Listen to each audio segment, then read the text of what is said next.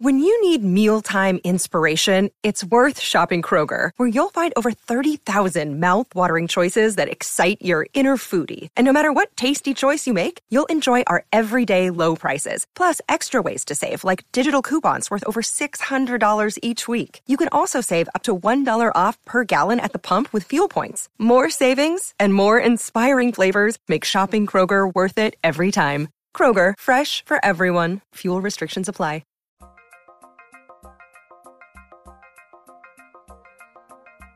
It's Light the Tower, your daily look around the world of sports.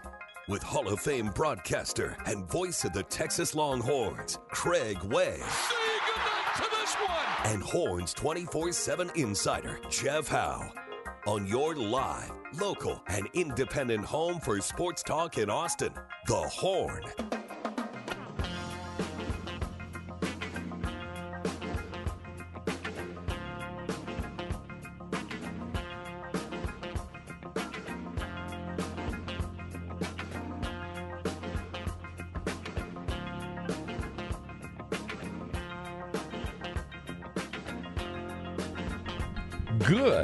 Beautiful, sunny Friday morning to you.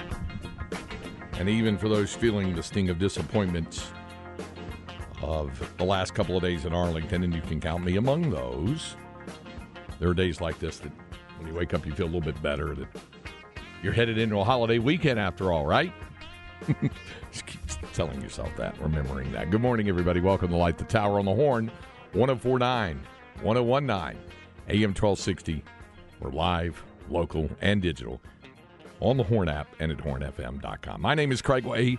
So glad to have you with us here on this Friday heading into this Memorial Day weekend. So glad to be joined by my co host, the pride of Northwest Williamson County, a proud graduate of Florence High School. You know him best for his outstanding work at Horns 24 7. That would be Jeff Howe, who was in Arlington, and I never saw you. Yeah. I, I, Yeah, we never saw each I, other. I never saw never saw you up there. Now, uh, The writers, the writers area and the radio area are on different levels. Which is probably why. That's right. It's probably folks would say it should be right word be the uh, riders are at a uh, at a at a at a higher level than the broadcasters. Got me some, ver- got me some vertigo. It was great.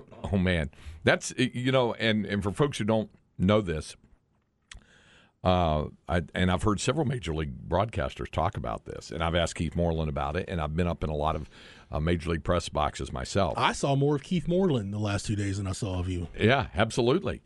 Uh, the the the way of new way of ballpark construction in Major League Baseball, and a lot of it is really really cool. The retro designs and everything, as I said right from the start, going back to uh, Camden Yards, which was the first to usher this in in the early '90s. Uh, as I like to say, green seats and lots of suites, because that's that's pretty much the way that it's set up like that. Um, in order to make both concepts work, lots of suites, yet make it fan friendly, asymmetrically designed, sections close to the field, all that kind of stuff. Uh, they have to build like kind of straight up. Same thing with arena construction as well. If you uh, if you're in the media covering, say, a game at the American Airlines Center, you're up there uh, pretty high. No hockey press box. Uh, Yes. I didn't go, but the Big 12 tournament, a lot of, man, I told you this at Big 12 Basketball Media Day that a lot of the KU writers, and let's face it, like most of your Big 12 basketball media is going to be centered around covering Kansas. Yep, right. They were, they were pissed something fierce at Big 12 Media Day. And I'm like, what's the big deal? They're like, uh, Brett Yormark's moving the media up to the hockey press box because he viewed typically at the, at the used to be. I've never covered a Big 12 tournament Yep. in basketball, but you can see it when you watch, it. you know, Fran Fraschilla and whoever's doing the Sure. the play by play. You'll see writers behind them. Uh huh. Well, Brett Yormark decided that those seats are premium seats that need to be sold for revenue Yeah. for the league.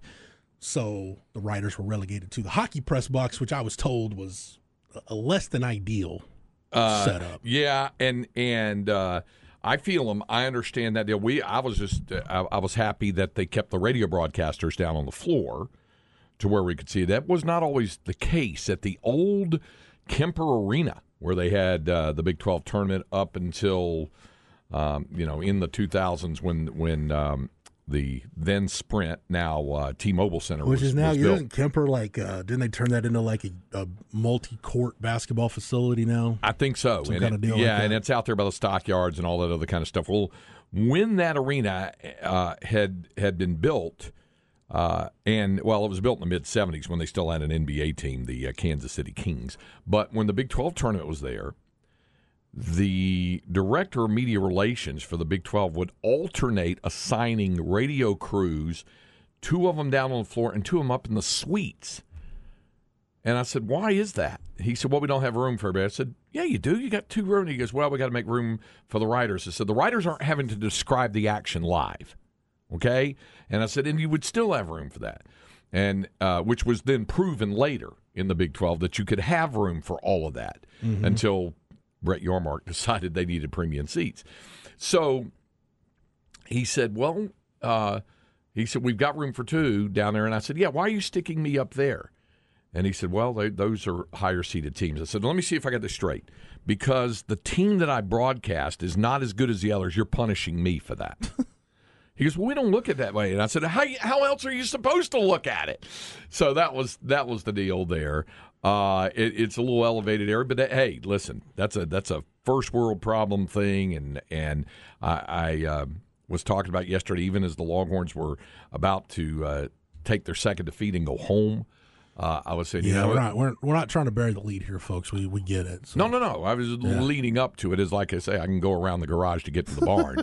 uh, but uh, I was saying that put it. I was going to say, you know, I could, I could, I miss, would miss uh, being up there to call games. Not only because you want Texas, that from my perspective, want them to advance and win and all that sort of stuff.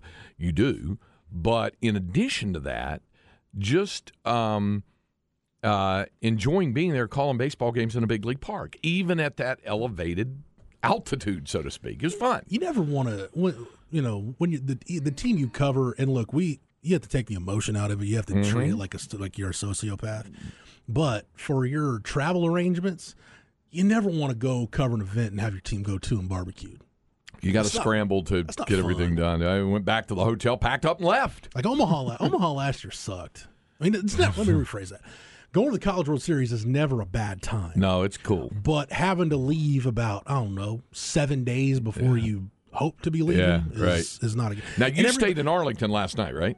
I did, yeah. And just got up early and, drove That's cool. I figured I'd already paid for this the, that Yeah. night last night in the hotel, so I'm like, Sure. I might as well. I, I'm the kind of guy. That's why, like, at a, I can't, I can't do the all you can eat buffet, like, because Yeah. Mm-hmm. I'm just like, I'm getting my money's worth here.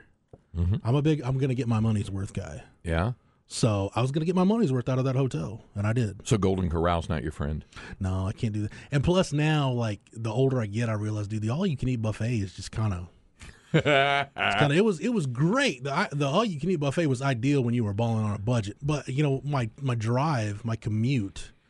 I think this might be the only commute since we've been doing the show. It might have happened one or two other times that I come straight in and I got to go through Williamson County and passing through Georgetown. Anytime I go through Williamson County, it's like driving through a time warp. Yeah. Like I'm 19 again. Oh, are you really? Yeah, and uh, you know, pass by past uh, the uh, the the Williams Drive Bridge as I'm going down 35, and I look over to my left, and I see that KFC, and I'm like, man, what, what would I kill for that KFC buffet to be back up and rolling? Okay.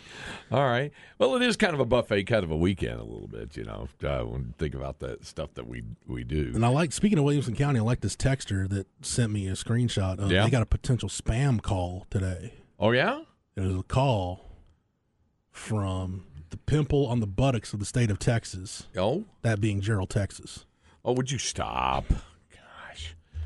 Uh, you know, you, you I, I rolled through Jarrell yesterday, and there were no issues. Well, you know, they've got travel centers and everything, and you're like, oh, it's, it's nice. It's like the Beverly Hillbillies, right? The people around there haven't changed. They might have some new stuff, but Yeah. let me rephrase that. They might have some fancy eating tables and place to get some places to get some good victuals, but it's still it's still Jarrell. You can only you can only polish a turd so much, Greg. It's still a turd. Brother, it was never a turd to begin with. It, it's a it's a town. Just because it was your arch rival, It's not. It's not worth denigrating over that. In fact, folks could take the contrarian viewpoint and say they've grown at a much more explosive growth than your hometown of Florence. True, but at least my hometown, it's quaint. There's some charm to it over in God's country. There's not As- a whole lot redeeming about the evil side of FM 487. As State Highway 195 completely bypasses Florence. It can if you want to, or you can just take the take, Take the business, business. take business 195. Yeah. Stop. That's how you know you're, by the way, if you're a small town in Texas, that's how you know your town may be in trouble in the future. If you now have a business the, route, the business route. Yeah, you're getting the business. see a lot of that out in West Texas, Craig. The business. you do. That's why I said route. that. Uh, Up in the panhandle, there's a lot of business I 40. You know, there you go through town, which used to be at one time Route 66. Went down there through Amarillo and stuff like that. You know, uh, so much the, the the more he talks about it, the more I'm convinced with regard to Jarrell. Meanwhile, Purple Buffalo's daddy says, "Yeah, yeah, we're living rent free in your head there." You know? Rent free. It is cheap to live in Jarrell. I mean, you don't have to be a millionaire. I don't know. Have you seen those developments on that far side, uh, the the east side of the interstate? There are new homes just explosively springing up all over the place. A lot of a lot of growth in Williamson County, all around the county, for that matter. There's there's a lot of growth going on. Uh, there, my brother sent me a thing the other day that said Georgetown was the fastest growing city in the state and one of the fastest in the United States. It said, "Look out, Greg!" I said, "No, I'm fine where I am." Hey, speaking okay. of which, I, I, I like looking around the scenery in Georgetown and saying, okay, what's changed? And by the way, I still love the fact that you can see the old HEB off 35 and 29 that was the storefront for the food land and what's eating Gilbert Grape. It's a little trivia fact. It's not going to be there much longer. I know. The new one opens uh, end of next week. The one right there on University, kind of across the freeway makes me sad. to the right side. Uh, but hey, so on on the right side of the freeway, though, I know. Trust me, folks. We'll get to Texas baseball.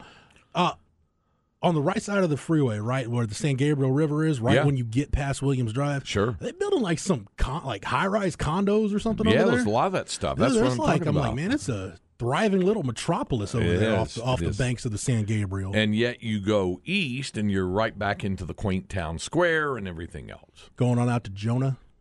If you stayed on University Avenue long enough, past Southwestern and kept going, you'd eventually wind up in Jonah and then in Taylor. By the way, speaking of the Ducks, we'll get to it in the uh, in uh, our Flex 30 update. Don't forget, don't forget about Granger now. Uh, we're getting all of that uh, coming up in there. All right. Um, uh, Purple Buffalo's daddy. No growth in Florence. Nobody wants to live in that, as he uses your word, turd, the T word there. So, uh, so Jarrell is similar to Lubbock, basically a Trupp stop with a Starbucks. haven't been to Lubbock in a while there. It's it's a lot bigger than you think it is now. It's it's like now that has nothing to do about whether you like it or not, or has anything to do with Texas Tech or not. The city itself is growing, so there so there's that. It has. I, eh, can I make this point about Big Twelve cities? And I don't mean to offend anybody that went to this university. Okay, about now, to name. see when you say that, that's the same thing as like in Talladega Nights where he goes. No offense, but Bobby, you don't get to say whatever you want just because you say no offense. Right. he goes, 'Cause yeah, I- you know, I've in the Geneva Convention. I've had plenty of friends that have gone to Tech, and while the drive out there is just it's a beating, uh, Lubbock itself, I don't mind Lubbock all that much. I really don't. But I was thinking about this. I'm like, who would really like? I've never met anybody that was like, yeah, I really want to go to Oklahoma State. That they're just dying to get to still move to Stillwater and go to Oklahoma State. I think it's more about the, the school and the campus than the community because the campus does have some pretty sights on it. I It does, yeah. The, the, the red baseball. brick everywhere, Yeah. yeah. Yeah. But I'm like, I I've never heard of anybody just like, yeah, I, I've got to go to Oklahoma State. That's really where I want to go. I know a lot of people who've graduated from there. Okay. They, they like the school. They, they don't necessarily talk that much about Stillwater. It's more about the school. Okay, I just I, I wanna- mentioned Eskimo Joe's, but they're mainly talking about the school. I guess I just need to know. I know plenty of Tech grads. I just don't know that many Oklahoma State grads. I, I want to get into that psyche at some point. Yeah, Or what drew you to Stillwater to that campus? I got you. You know what Okay. I'm saying? Like, it's, yeah. Okay. All right. Uh, okay. And so he said it's such a tired take that Lubbock sucks. I miss it all the time. See, that's what I was saying. You know, uh, What's the name of that breakfast joint we go to? I forget. Is the Pancake House? it's the? Pancake House. Yeah. Yeah. So simple. I, all I know is this, I've been there three or four times. There's some damn good pancakes. Yeah. So he said, "Y'all keep talking about the urban development of the area. I'm not sure that there really is much to get into about UT baseball. They got destroyed. uh, well, they did not uh, did not play well, and they've got injury issues. Uh, there's there's there's some legitimate concerns for two or three of the players, uh, namely pitchers, and uh, that would be concerns going. I'm far less concerned about two and barbecue in the Big 12 tournament. Uh, other than the fact that I think it's it's pretty much a fait accompli. They no longer, uh, I would think, are on the top line for having a shot to host a region. But we're going to hear David Pierce uh, uh, some some thoughts on that coming up. Uh, but uh, it's more about the less about the mental, more about the physical health of this baseball team right now. It's not good. Yeah, that's the and here it was a week ago, and but we didn't know at that time. Can we just get into the injuries real quick? Because I think that's yeah. I mean, David Shaw left the game yesterday, and anytime you hear about a pitcher who's been dealing with some elbow, remember he missed some time speaking to Stillwater mm-hmm. and in Oklahoma State, and then he was out for I think three weeks. Yeah, been dealing with some elbow discomfort, and got to what was he? He was like seven pitches in yesterday. Wound up at 17, okay. but but yeah, yeah. I mean, and your point's made. Anytime you know he, the Tom Mendez, the trainer comes out and he's gripping the baseball. Anytime you see that, it's like, oh gosh, that's never never anything good. So he's going to have right. an MRI. MRI today. Yeah, I don't know if he they had time to do one yesterday, but he's going to have one probably today. Yeah. And uh, I'm I'm prepared. Not that I've heard anything for sure, but I'm bracing yourself. Prepared. I'm prepared to get the news that we've seen David Shaw pitch his last pitch in 2023. Um, uh, also, we don't yet know about Heston Tole, who did not even make the trip up there, so they've got to check him out. So there's that. There is Jared Thomas with back spasms, and, and anybody saw that swing he had against Kansas, where he was just kind of bent over. He looked like a question mark, you know, how he was just, you know, afterwards, and really had a hard time. He ended up finishing the game, and then he played yesterday as well. Um, uh, there'd be concern for that. And Peyton Powell, who couldn't play his field position yesterday, had the DH, could not play third base because of a rib cage problem. Mm-hmm. So, if there is a positive sign to, to being eliminated in two straight, there's a little more rest involved. Uh, they are going to practice some this weekend. Uh, and then, of course, uh, on Monday, the uh, uh, tournament selection show comes out. Uh, uh, Sunday night is when they find out the 16 uh, regional host sites. Uh, and again, I, I, would say it's a long shot at best that Texas would host, but the, all of that will be made official on Sunday night. And then on Monday, uh, there will be the. Um, there'll, there'll be the selection. The field of 64. Yep. It'll be announced at that point. And, I, and I'll get some interesting things. I'll get into some wrinkles about that coming up as well. But um, yeah, it's.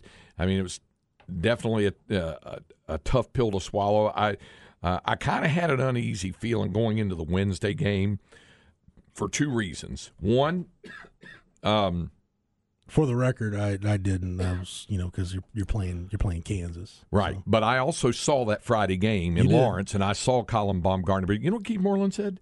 He said Colin Baumgartner is one of the top pitchers he thought in the Big Twelve. He's seven and one now, and he was a Friday night guy, and he won he won some games over you know over some good teams in the Big Twelve, uh, and um, and he was on again, and uh, nothing real fancy with what he's done. It, it's the, the old thing, and I'm not comparing him. Say that up front.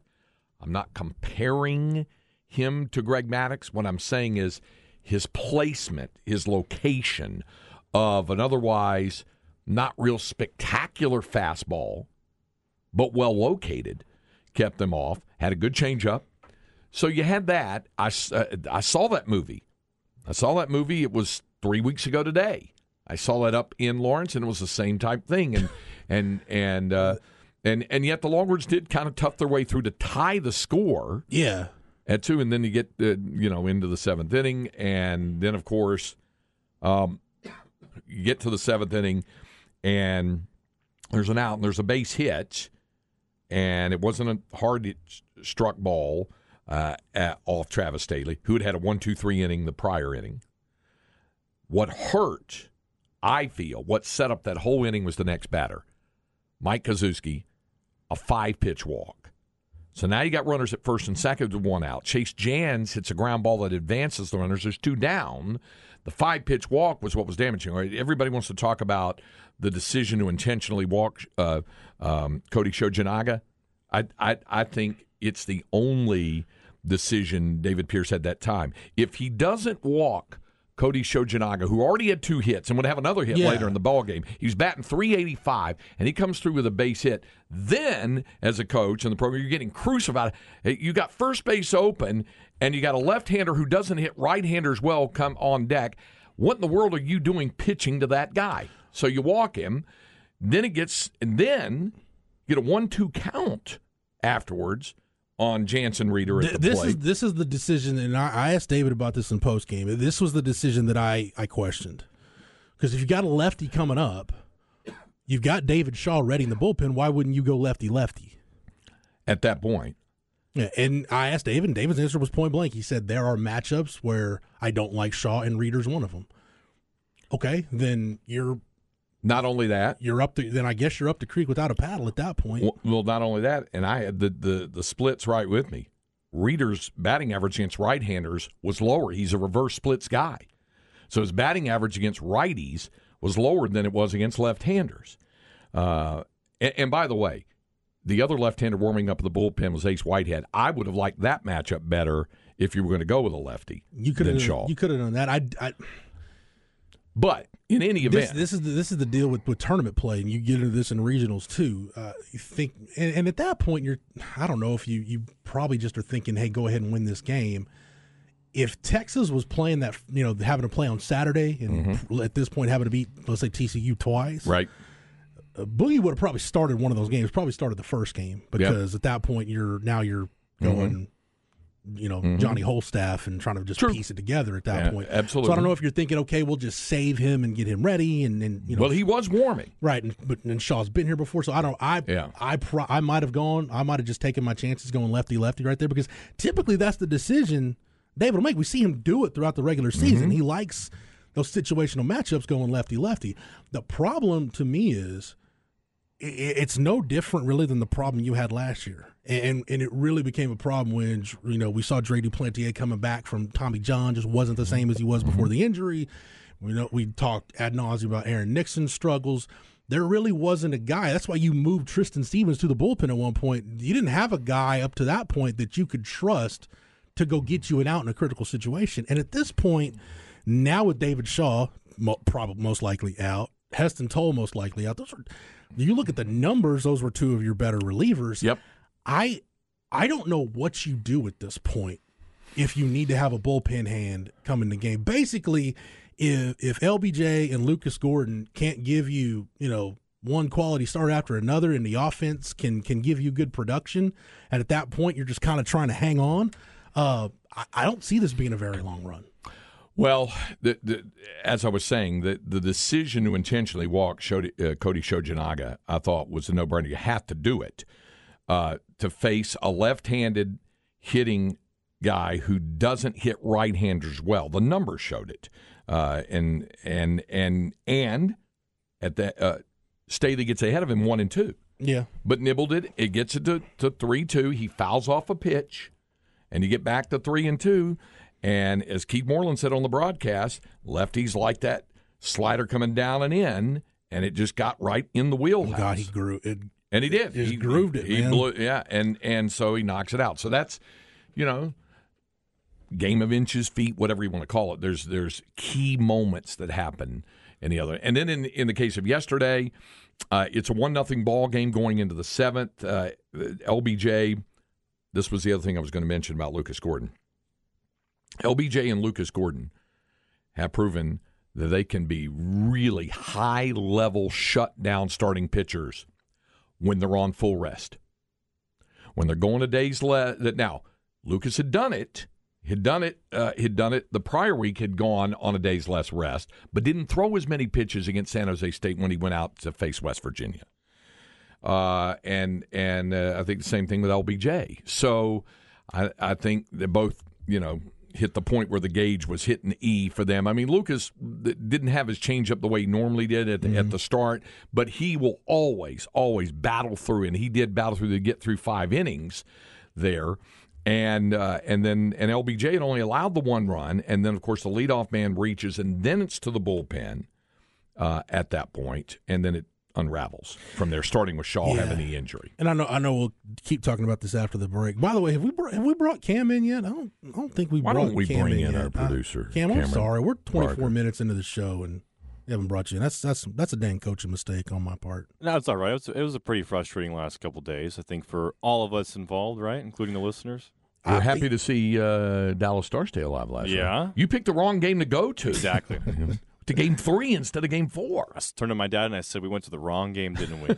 Cam picked the uh, let's throw stuff on the ice and you know make the city of Dallas yeah. and his fan base look terrible. Um, but no, my thing with the kind of big picture with this program. If I'm David Pierce, I try to figure out what the disconnect is with your bullpen. Because again, a lot of the same issues that were going on last year are going on this year. So is it is it stuff you're doing in the off season and in fall ball that's not connecting? Is it you know you're not? Is it the kind of guys you're evaluating and recruiting? Is it that whole deal of you know you can lead a horse to water but you can't make him drink kind of thing? I don't know. I'm not at practice every day, but I think that's one thing you've got to figure out where the disconnect resides and figure it out and try to fix it because something's something's off kilter. Like we, these guys aren't it's not that they're bad pitchers. They don't get to a place like Texas and, and have the kind of offers these guys had coming out of high school if they were just bad pitchers. I mean, right. and, and velo, whatever it is, these guys have stuff. It's just there's a it's it's there's a lot more to being a really good pitcher, especially a bullpen pitcher, where maybe you might not come in a clean inning, there's a lot more to it than just stuff. Right. Uh, and, and to one uh, texter's point on the specs text line at 337 3776, this was going to be one other point I would make. Now, I, I don't know that it's the uh, same thing. Uh, and, and by the way, for the person who says Sean Allen, there were all the people that were calling for Sean Allen to be you know, to be canonized after the run Omaha, and all the people, the same people that were calling for him to be fired the next year when they went 27 and 27. Uh, pitching, uh, Woody Williams is has one of the reputations one of the finest pitching coaches around. It's not it's it's not a lot of it is on the pitching coaches. You can only do so much from there. I, I wouldn't just I wouldn't automatic. I think automatically just going to oh fire the pitching coach. I I don't I don't believe in that. But whatever it is, just figure out what is the problem and try to address it, whatever that problem is. Uh, the the the um, the point that, that somebody said horn pitchers have been letting up too many hits on 0-2 counts. They need to try to make the hitters chase when they're up in the count like that. Uh, the, here's what the point I was going to make. It's related to that. Um, First of all, I don't think they're letting up, and I don't think they gave up a lot of hits on 0 2 counts. What happened was they had several 0 2 counts and 1 2 counts, and then it would be nibbling, trying to get them yeah. to chase. And it'd be off the next thing you know, you got a full count. Again, a much more learned baseball mind than mine, Keith Moreland, on the broadcast on Wednesday. We talked about the absence of the put away pitch. That's the deal. Getting guys down consistently one one and two, even two two, oh two, one two, two two, and whether you started at oh two or started at oh one and you get ahead one two, being able to get the put away pitch, and that's where they struggled yeah. Uh, in the two games there. That's one of the things that they dive into. That's one of the things all the analytics they do when they're studying the video. I mean, they're not for folks who are not sitting around. Oh well, it didn't go. Let's go out and warm up and do that. No, the the the diagnostics that go into how they analyze each pitcher, each style of pitches he throws, each batter that they face, all of those things. Uh, it's it's pretty impressive to see the way they, they break all of that down. But it's the science and the crucial nature of being able to get the put away pitch. Yeah, it's just man, it, it's almost it almost boggles the mind how the program went from like you go back to 2021. I was thinking about this yesterday, and you think about the way that bullpen was constructed, and you had some some good hands in that bullpen, but you knew if if you can at least get to the seventh inning, and with the way Ty Madden and Pete Hansen and Tristan Stevens had a great year that year, the way those guys were pitching, you get to the seventh inning. If you're an opponent, now you're dealing with Tanner Witt and or Cole Quintanilla. You get it to the ninth, and Sure. Aaron Aaron Nixon was as good as any closer in the country that year. Mm-hmm. It's that security of knowing if we get the game to this point with a lead, we're gonna be, we're gonna be really tough to beat. And for the last two years now, you haven't you haven't been able to say that. Like I said, it's almost get to the seventh inning with the lead, and all right, let's just kind of hang on and hope hope you did enough the first six innings that that you can ride this thing out. So uh, you know they'll they'll be uh, doing their work, working on the things they have to during the course of uh, the weekend. The uh, selection show is on Monday, and we'll find out. Uh, you know the uh, Longhorns' three opponents in the regional and where that regional will be played. Uh, we do have a uh, Longhorn notebook coming up. We'll get to that. Yeah, we'll we'll we'll continue the the base, we'll continue the baseball discussion and We're going to uh, hear from David Pierce on uh, on this as well. So, uh, the, the, the You know, the good thing here, Craig, at least this team doesn't have to play any more games at Globe Life this year.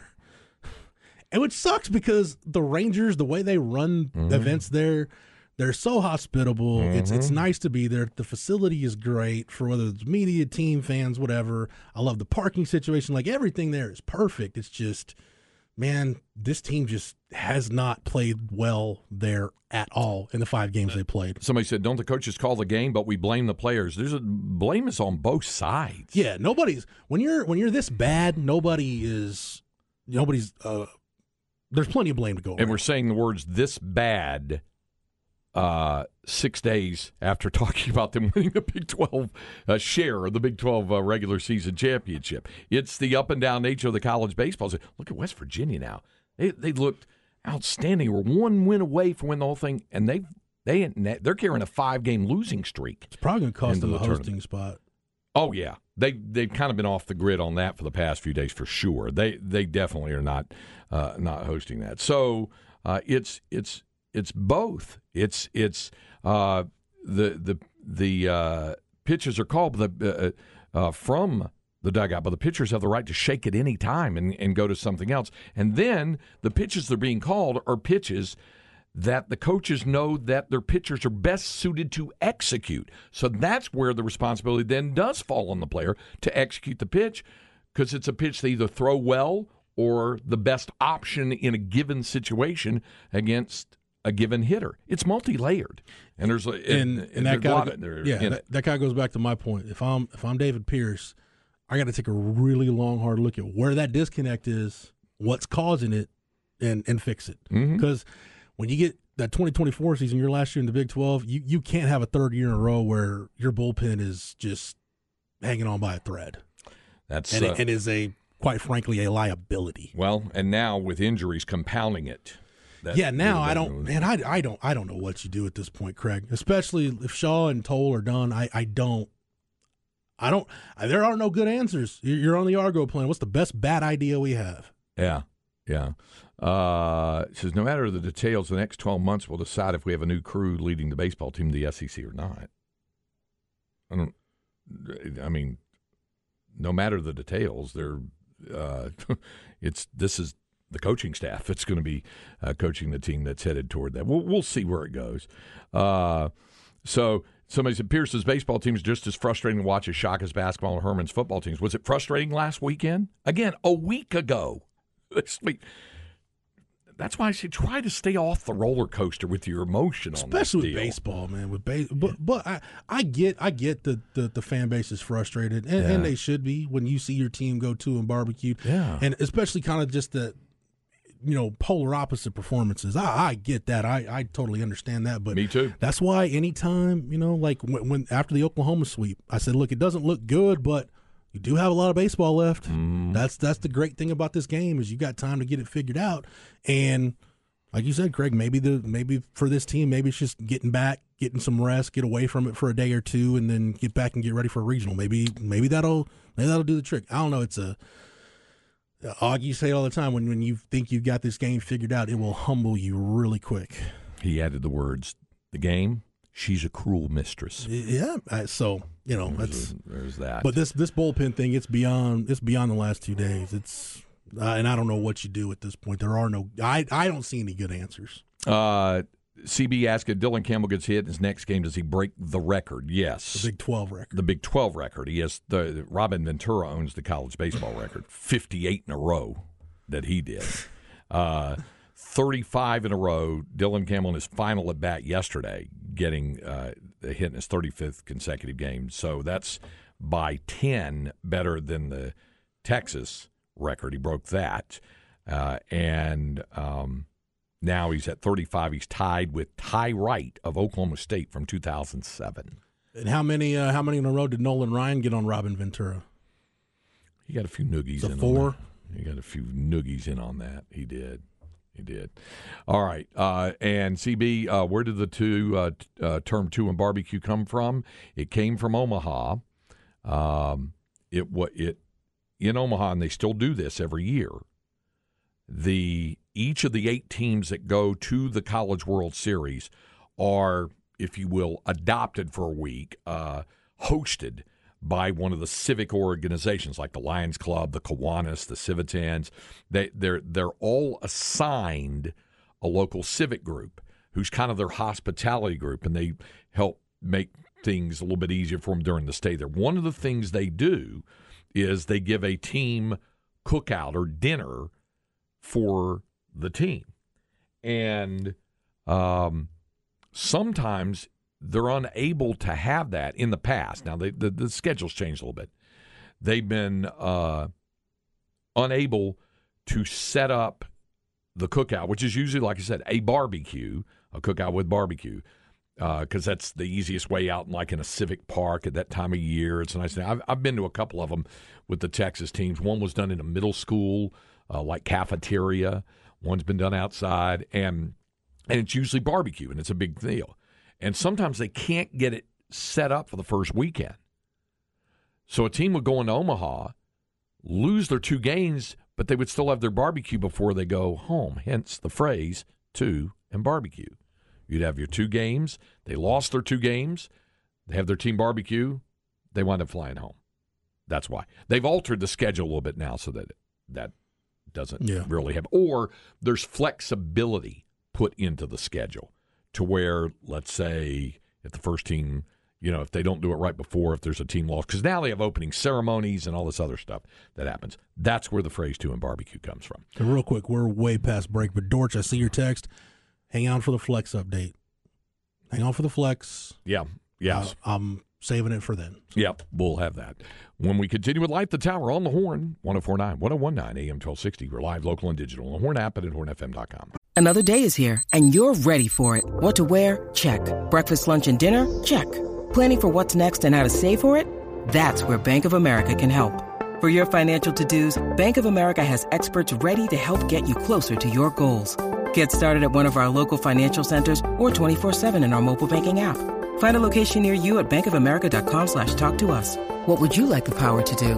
Mobile banking requires downloading the app and is only available for select devices. Message and data rates may apply. Bank of America and a member FDIC.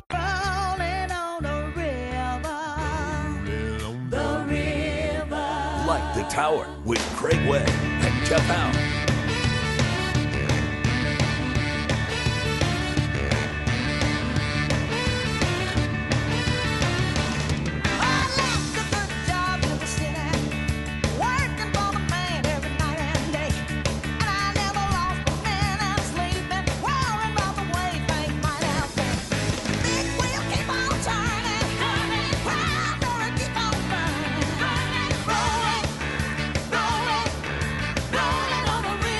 We had not had the opportunity to pay tribute to the now late, great Tina Turner, passed away at the age of 83. But, uh, definitely one of the outstanding entertainers and rockers uh, as she passed away this week. Uh, got a lot of things to get to. Jumping in right now into our Longhorn Notebook. Jeff Howe's Longhorn Notebook. So, uh, with the law, what I, I thought I saw the quotes, and you were down there in the the post game press conference there from David Pearson, and I think they're very similar to what we're going to hear him uh, tell Roger Wallace in the post game interview yesterday. But uh, uh, a matter of lack of execution on both ends, both with the pitching and also with the hitting as well. Yeah, he said he said straight up he didn't like their approach. Uh, just thought they weren't staying through the baseball, just basically not not doing kind of anything they worked on throughout the year. And uh, you know, I asked I asked Eric Kennedy about it, and Ek pretty much said the same thing. He said, you know, I asked him about just the the contrast where it seemed like everybody was locked in during the West Virginia series, and he said, I think last weekend we did a really good job of making adjustments and adjusting the pitchers. He said, for whatever reason, this weekend we just kept making the same mistakes. Yeah, yeah, and uh, as a result, they cost them. Texas, it, it cost Texas. Here is the uh, post game conversation Roger had down uh, by the Longhorn dugout right after the game with David Pierce. Take a look at that when we get back home and see where. They- what did you see from their guy, uh, David, that, that gave your offense trouble today? Well, I think you know going into the game, we felt like we needed to get after him. He's a good pitcher, but we just didn't have a good approach, and he stayed slightly above barrels and created some fly balls. And he pitched. He pitched inside. He threw the changeup down and away, um, and he spun the breaking ball. But he just pitched and stayed on attack. And you know we had a poor approach against him. We had a lot of fly balls in a big park, and so we got what we deserved there seventh inning, you get into a bind, and then a tough spot with David having to take him out on a 3-0 count. Is that that anything serious with him? Yeah, probably. I mean, we've got a few injuries right now that we're dealing with, and we'll take a look at that when we get back home and see where David is. That that rest you're going to get, I know you didn't want it, but how important is it for some guys that are banged up? Well, this time of the year, guys got to play banged up, but we have some injuries that really restrict some guys, and then we have some guys that are completely out, like Carlson and potentially Tole. We don't know where he is right now, so yeah, it's not it's not a good look right now. But at the same time, we'll get some rest and get some guys at least on the field. Hopefully, Peyton and JT healthy and move from there. What is the, the plan for the next several days for you guys? Well, I don't know yet because we were planning on being here. So, uh, yeah, we'll we'll get home this afternoon and uh, regroup and we'll work out all weekend. I, I, know it's about team, but this guy's given everything he's had. Dylan Campbell had to be nice to see him. He tied the Big 12 record for a hit streak. I just think everybody was just like, great. He has an opportunity against the best closer in the league, and he dumps one in to keep that streak alive. It's pretty cool for him, and it's great for his teammates and the way they reacted. So, uh, hopefully, he can keep that going. Yeah, uh, certainly hope so. And it happened in the final at bat to uh, extend the streak to 35 games. Now, uh, this business of hosting or not hosting the regional, and it's pretty much, and we can run over a little bit of this here coming up. It's pretty much uh, given by a lot of folks who follow the game, who cover the game, that uh, the hopes that Texas had for hosting a, a regional are now gone after losing those two games in Arlington. David Pierce does not agree, and you would expect the head coach not to, not to agree. But he said this is a statement that he said before the Big 12 conference tournament, before they even left town for the Big 12 conference tournament, when Texas was already projected to host a regional, and two of the three uh, big projection sites on that. And he felt that his team had merited the right based on their performance during the course of the regular season. So, again, the question put to him uh, Roger Wallace asked him after the game uh, also his thoughts about it. And Coach Pierce said, yeah, he still believes his team is deserving of and merits the opportunity to host a regional. Yeah, there's just things right now that we can't control. We could have controlled it maybe a little more so by uh, more so um, showing up in the tournament. But at the same time, we're the number one seed in the top three or four conference in the country. And so, with that being said, I just felt like our body of work should prove that. But the committee has a tough job to do, and uh, they've got a, a, over 300 schools that they've got to worry about. And in this case, you know, getting the right guys in and putting people in the right spots. Uh, I don't envy their job. At the same time, I, I think our body of work is speaks for itself. Yeah. So that's his thought about it. the fact that they were a co-champion in the number three RPI rated conference in the country. That they were the one seed coming out of that would merit the right. Their RPI uh, was pretty good. Now it, it took hits over the course 30, of 30 as of this morning. Yeah, it's taken hits in the last couple of days. And RPI isn't the only tool, but it is an important tool that the NCAA tournament selection committee utilizes. It's different than basketball with net rankings. So RPI is still a big tool utilized by the NCAA. And I asked Pete Hughes, the uh, K State head coach, in the press Mm-hmm. conference yesterday, just kind of his opinion on the league because he's he's been in this league for a Yep. long time. And I said, do you, do you feel like the Big Twelve deserves shot to host? Because there's a chance the last time a Power Five, or uh, I'm sorry, the last time a Top Four RPI conference did not receive a hosting spot was the Pac-12 in 2016. That's right. And I asked Pete Hughes, do you feel? And he said he feels like the Big 12 should get two. He said Two he, hosts. he felt like West Virginia, win or lose yesterday, should host. He said they had three bad days in Austin and, and maybe two bad days here. That doesn't that doesn't shouldn't knock them out. I think we all agree it, it probably has, most likely has. And then basically he said whichever one of Oklahoma State or Texas the committee wanted to take, but he felt like the Big 12 should get two. I think at this point probably only getting one, probably Stillwater, and that that's about it. and and they're probably not locked in yet in True, in, in terms of doing that. They've got an elimination game against Oklahoma. By the way, I, I don't show of hands out there if you stayed up late and watched the Oklahoma Texas Tech game. The uh, it was Not it. Yeah, it was something to behold. Uh, Tech coming back to win 10-9.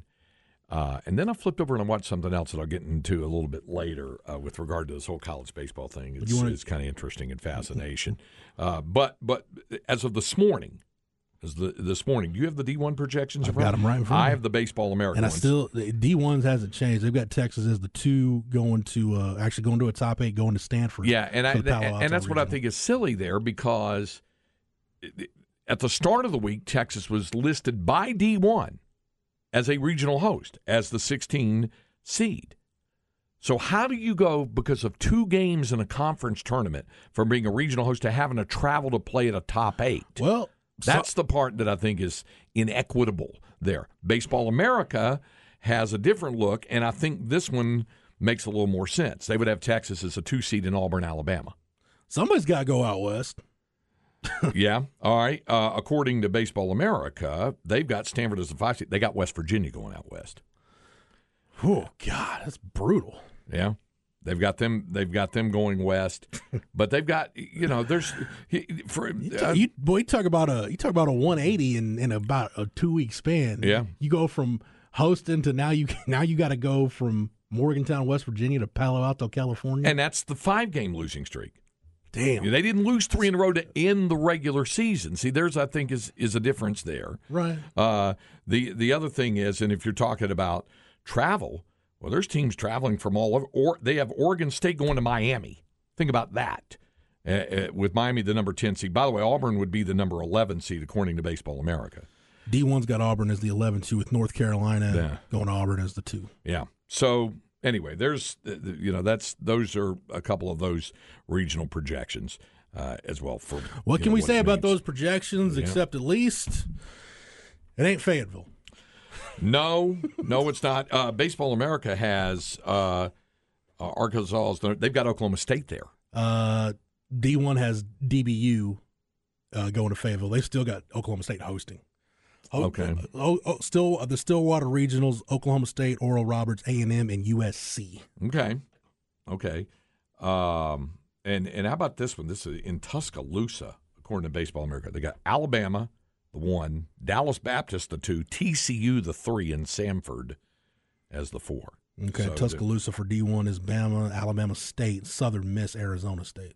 Okay, and the one in Auburn for Texas has the 11 seed Auburn one, Texas two, Troy three, and ah, remember Fairfield has them has the four. Speaking of which, uh, if you look at uh, the at the at large ladder D one keeps track of, they've Yeah. got among their last four in, Mhm. Oklahoma and Kansas State are now among the last four in. Yeah, yeah, uh, they're both in need of wins, especially Oklahoma after the last time, but Kansas State too. A win today over Kansas would get them to 35 wins. It doesn't help them much in RPI, and I would think they would probably have to take at least one, if not both, games against TCU. Unfortunately, I think my Bobcats are are done for the year. They're going to have to uh, put it this way. If Texas State gets into the tournament as an at large, they will have mightily earned it. Today tonight, they got to play Louisiana, who already beat them once in this tournament. So they have to play them in elimination game.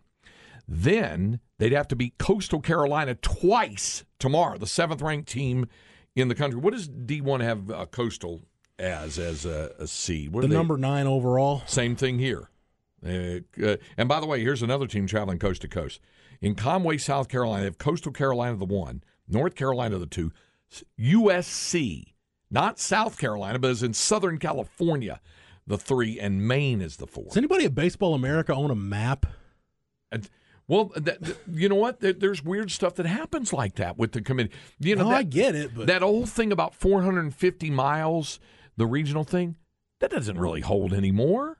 They, uh, especially if if they own a map, you know, why would Texas be going to Palo Alto like to I said, play? some, somebody's got to go out west. Can you just make sure it's not three time zones over? Yeah. So, hey, in the immortal words of Tex Schramm, who, when it was revealed that the St. Louis Cardinals were moving to Arizona back in the mid 80s, and they were going to stay in the NFC East, and Brad Sham asked him on the show, asked Tex Schramm, would it make more sense for the Falcons, who were in the NFC West at the time, for Atlanta to go to the NFC East and the Cardinals to go to the NFC West? One would think. Tex Schramm's answer was, well, once you get on a plane, what difference does it make? God, You're on an airplane and you're flying. it's kind of true, yeah. you know, what difference does it make? So, anyway, that's uh there it is. All right, uh when we come back, hey, it's incon- inconceivable time. It's Friday. So what what what does Friday mean, Cam? Flaccidity. I'm gonna reach for that low hanging fruit, baby. There it is. We've got a Florida man down story along with it. some others. That's uh, next when we continue with Light the Tower on the Horn, 1049, 1019, AM 1260. We're live, local, and digital on the Horn app and at hornfm.com. Inconceivable. Inconceivable. Inconceivable. Inconceivable. You keep using the word. I do not think it means what you think it means. We plunge headlong into the weekend. Going to start it off with a pot story for you. Um, Marijuana. yeah, so for bad. those of you who were uh, into the 420 holiday last month, who um, are involved with what is it? Rod likes to say the sticky icky. Drugs bad. He likes to say that. You should know that an infectious pathogen inside of California's pot farms is attacking cannabis plants and growing invisibly for months, only to spoil a crop just as a farmer's ready to harvest. Scientists believe it's in, that it's in nearly every pot farm in the state of California and could be causing billions of dollars in damages to the national weed economy. So, So- the ganja's tainted is basically what you're saying. It's called hop latent viroid, HLVD. Uh, it and and it shrivels pot plants and reduces how much weight they produce by as much as thirty percent. It also Sounds like something you'd contract if you stayed in a certain unnamed city in northern Williamson County for too long. You know what? It also destroys the amount of THC that a plant produces, Well, greatly what- what reducing kind the fun value. is that? Yeah. So you know, just be on the work, uh, lookout for that sort of thing. Cameron, you writing all this down, making sure that's not going to ruin your weekend or anything? I think I'll be okay. Okay. All right, that's good. I'm, look, I'm just looking out for you. That's good. I appreciate it though. Thank you, Jeff. Um, That's what I'm here for. Speaking of chemically affected things, uh, we all remember Jose Canseco? uh, that happened 30 years ago today. The uh, fly ball that went Oh, off his seriously? head in Cleveland. Yeah, Wow, that was a total shot in the dark when we mentioned Jose Canseco. Yeah, 30 good, year- good on me then. 30 years ago today in Cleveland, fly ball doinked off the head over the fence How for a was he to run. deal with, by the way? He was he was an interview delight. Man, Think about it. His tell-all books one of and my stuff. favorite He's players always as a had something kid, and. I, I should have known something was going on. But dude, all I cared was this dude can hit like 500 foot home runs. He loved talking to the media. Mark McGwire, not so much, but but Canseco did. He he really enjoyed that. Jose leaned into the bit. I'll give him that. Yeah, he did. Uh, okay, we all remember what happened, or at least a lot of us are older. Um, Cam wasn't alive for it at the time. Chernobyl, right? The nuclear What year was that? Is that in the 80s? eighty. Like 86? Uh, yeah, I think it was, and and uh, we remember what happened. There. Well, for decades, scientists have been studying animals living in or around the closed Chernobyl nuclear power plant to see how the increased levels of radiation affect their health, growth, and evolution. You got like mutant raccoons now or what? Not far from it. Not from it. Dogs. 302 feral dogs living near the power plant and uh, compared the animals to others living 10 miles away and found remarkable differences. Uh, eh, they animals of all kinds have thrived in humanity's absence there, but they're kind of a lot of them are bigger and kind of more feral and ferocious looking and faster, and uh, radiation is speeding up natural evolution. Got an idea. Yeah. Hear me out. It's crazy enough to work. What if to cure our problem? And we do have a problem in Central Texas with an overpopulation of feral hogs, right? Yep. What if we took some of those feral hogs to Chernobyl, just dropped them in there, waited about a decade or two, and see if we can create like some kind of mutant hybrid species of feral hogs? How would that solve the problem? Well, it'd get the feral hogs out of here. It'd get the scientists something to do. Yeah, but then you the still hogs have to. The hogs have plenty of room to run. But you're still having to deal with. There's nothing for them to tear up. Everybody wins. Okay, I'll keep that in mind. There. Okay. And we can pass that along. Mutant feral hogs. Craig. Okay. Think about it. Uh, I Just will. marinate on that this weekend. That's a band playing this weekend, by the way. Known as Mutant Feral Hogs.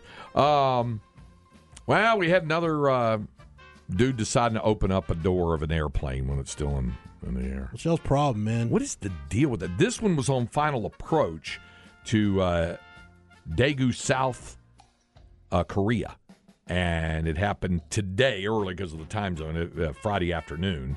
Uh, Asiana Airlines.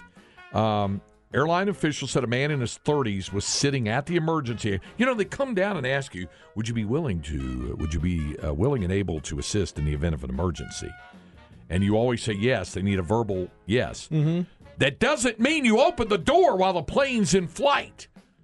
So the dude did it. It was on final approach. Man in his 30s, sitting in the seat, seemed to have opened the door when the aircraft was about 700 feet above the ground and two to three minutes from landing uh, just south of Seoul.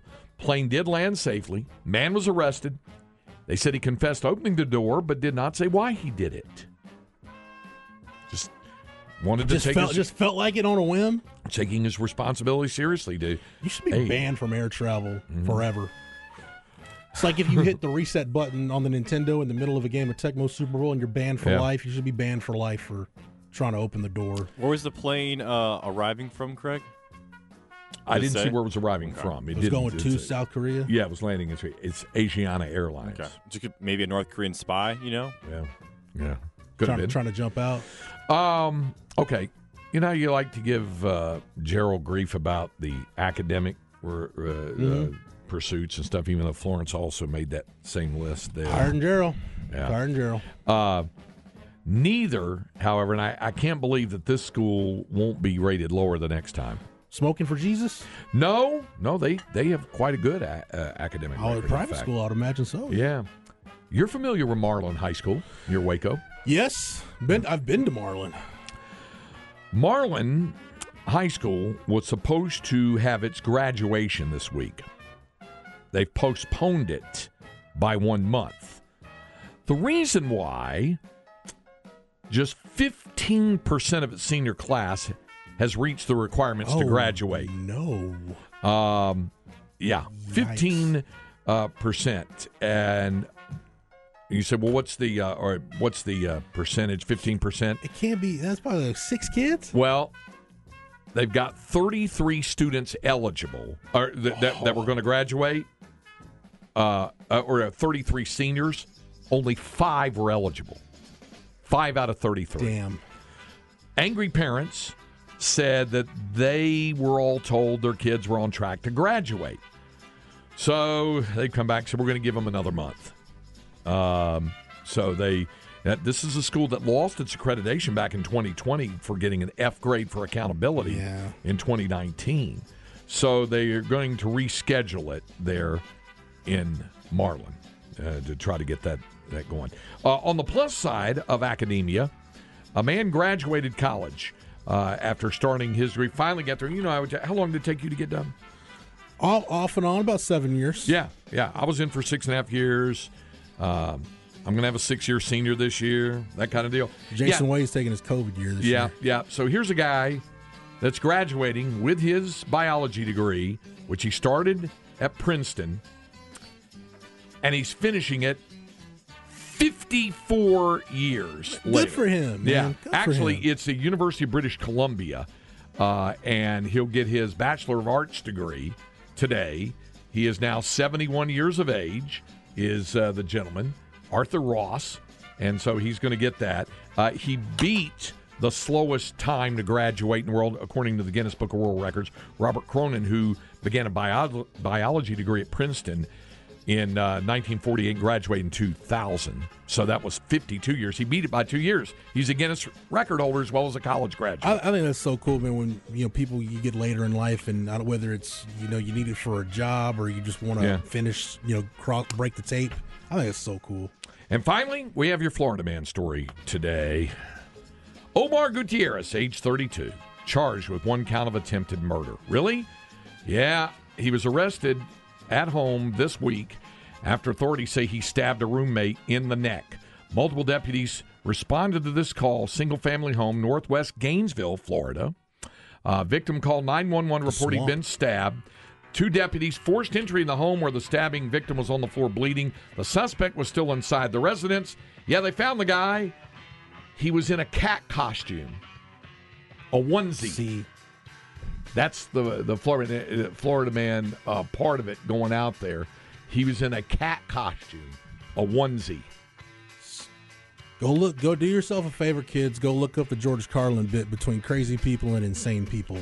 That's where this guy crosses the line. There it is. Florida man in cat costume arrested after stabbing roommate in the neck. It's in this onesie, big. It looks like a spotted leopard costume. They said a cat costume. So that's your Florida man for your Friday. That's your inconceivable for Friday.